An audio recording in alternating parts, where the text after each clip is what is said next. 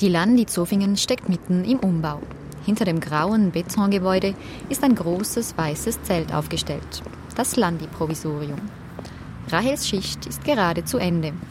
Mit einer letzten Kiste unter dem Arm drückt sie die schwere Tür auf, rein ins warme Zelt.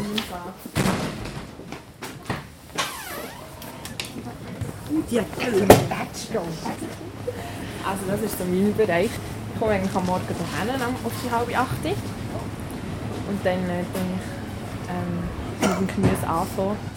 Hinter der Tür wartet eine eigene kleine Welt. Gänge voll mit Werkzeug für die Arbeit auf dem Land, voll mit Futtersäcken, Gummistiefeln, Gemüse von Bauern aus der Umgebung. Für Rahel ist die Landi ein zweites Zuhause geworden. Irgendwie hat mir mein Bauchgefühl einfach gesagt, ich gehöre in die Landi. ja. Der eine Schulkollege hat sich auch immer darüber lustig gemacht. Landi die beste Entscheidung deines Lebens. Und irgendwie ist es wirklich so. Also ja, bis jetzt einmal. In Zofingen, fünf Minuten von Brittnau, wo sie mit ihrer Familie lebt, hat sie nicht nur eine Stelle, sondern auch eine zweite Familie gefunden. Da habe ich wie schon beim Schnuppern eigentlich so, wie schon ein bisschen dazugehört. Weil mir ist es mega wichtig, dass ich mit diesen Leuten auskomme. Und ich mache auch mega viel Zeug eigentlich in der Freizeit mit Leuten von da. Ja, machen sonst Ausflüge oder mal zu Nachtessen miteinander und so, weil wir es wirklich eigentlich mega gut miteinander haben. Wir sind wie so eine grosse Family. Kurz nach dem Lehrabschluss hat Rahel schon die Verantwortung für ihren eigenen Bereich. Sie bestellt Früchte und Gemüse bei den Bauern, sortiert die faulen Früchtchen aus und ist für die Regionalprodukte verantwortlich. Die kommen direkt von den Bauern ins Regal. Das normale Lager. Rahel führt zielsicher durch die Lagerhalle und Ladengänge und lascht immer wieder herzlich. Vielleicht schämt sie sich auch ein bisschen, dass sie jemand mit dem Aufnahmegerät verfolgt. Plötzlich ist ihr Leben Drehbuch von einer Geschichte. Die 19-Jährige fühlt sich auf dem Land zu Hause. Die anonyme Stadt ist nie Teil ihrer Welt geworden. Nein, definitiv nicht. Also für einen Tag so shoppen, irgendwie auf Luzern oder so, bin ich voll dabei. Aber so längere Zeit könnte man es nicht vorstellen. Es wäre mir irgendwie zu viel Tummel, auch so über die Straße hineingehen oder so. Niemand sagt sich grüßen. Es ist mega komisch für mich. Also ja, meine beste Kollegin eigentlich hat voll den anderen Weg eingeschlagen wie ich. Und ich hätte es am wenigsten von ihr erwartet. Ähm, sie ist auf Basel. Sie hat dort eine Lehre gemacht, ähm, in der Ost, drei Jahre, ist dort im Wohnheim gewesen. Und nach diesen drei Jahren ist sie nachher mit ihrem Freund in eine Wohnung gezogen und jetzt wohnt sie voll zu Basel. Ja, hätte ich nie gedacht. jetzt ist sie noch ab und zu ähm, zu Brettnau. Und sonst ist sie eigentlich voll der Stadtmensch geworden, ja es hat sich schon ein bisschen verändert. Ähm, am Anfang haben wir mega Mühe gehabt. Wir haben dann mal gesagt, dass wir uns einmal im Monat treffen wollen, aber haben dann gemerkt, dass es halt fast nicht geht. Weil ich halt auch am Samstag arbeite und manchmal bin ich einfach froh, wenn ich am Sonntag daheim sein für mich. Auch mit anderen Kolleginnen führt die Stadt-Land-Frage zu Diskussionen. Ja, beim Ausgang.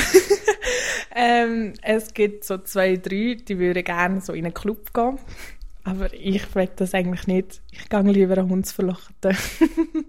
ich finde das cooler. Keine dort sind die Leute gechillter und so und sind halt alles so, blöd gesagt, meine Leute. Also, die ich cool finde.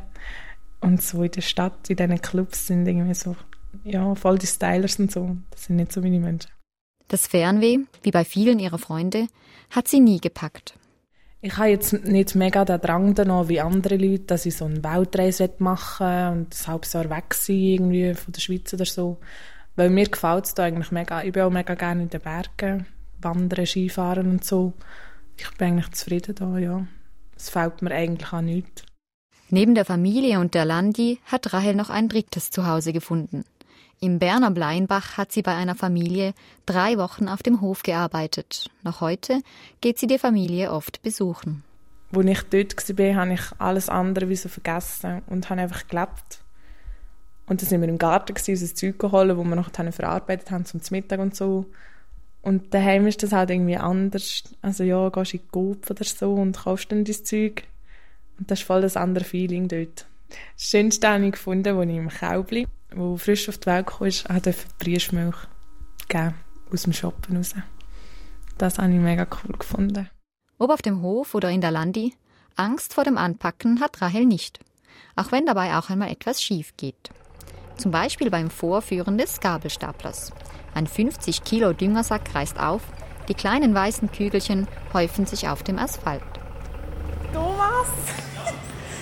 Ja, einfach etwas kaputt gemacht. Das ist so logisch. Oh, Thomas, gehst du nicht überratschen? Nein. Danke. Ich glaube, ich habe schon noch ein Kindsmoment, ja. Ja, ich glaube, wenn du das nicht mehr hättest, dann wäre das Leben nicht mehr so lustig. Ja, also voll erwachsen bin ich nicht, nein. so gar nicht, weil ich mache öfter die noch ein bisschen seich. Auch da. Ja, ich bringe gerne Menschen zum Lachen. Rahel kennenzulernen und gern zu bekommen, scheint nicht besonders schwer. Sie selbst sieht sich als Realistin.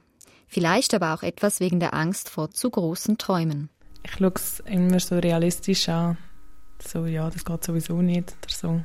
Wenn wir irgendetwas manchmal wünschen oder vorstellen oder so, denken wir auch so, ja, Nein, Rahel, vergiss das. ja.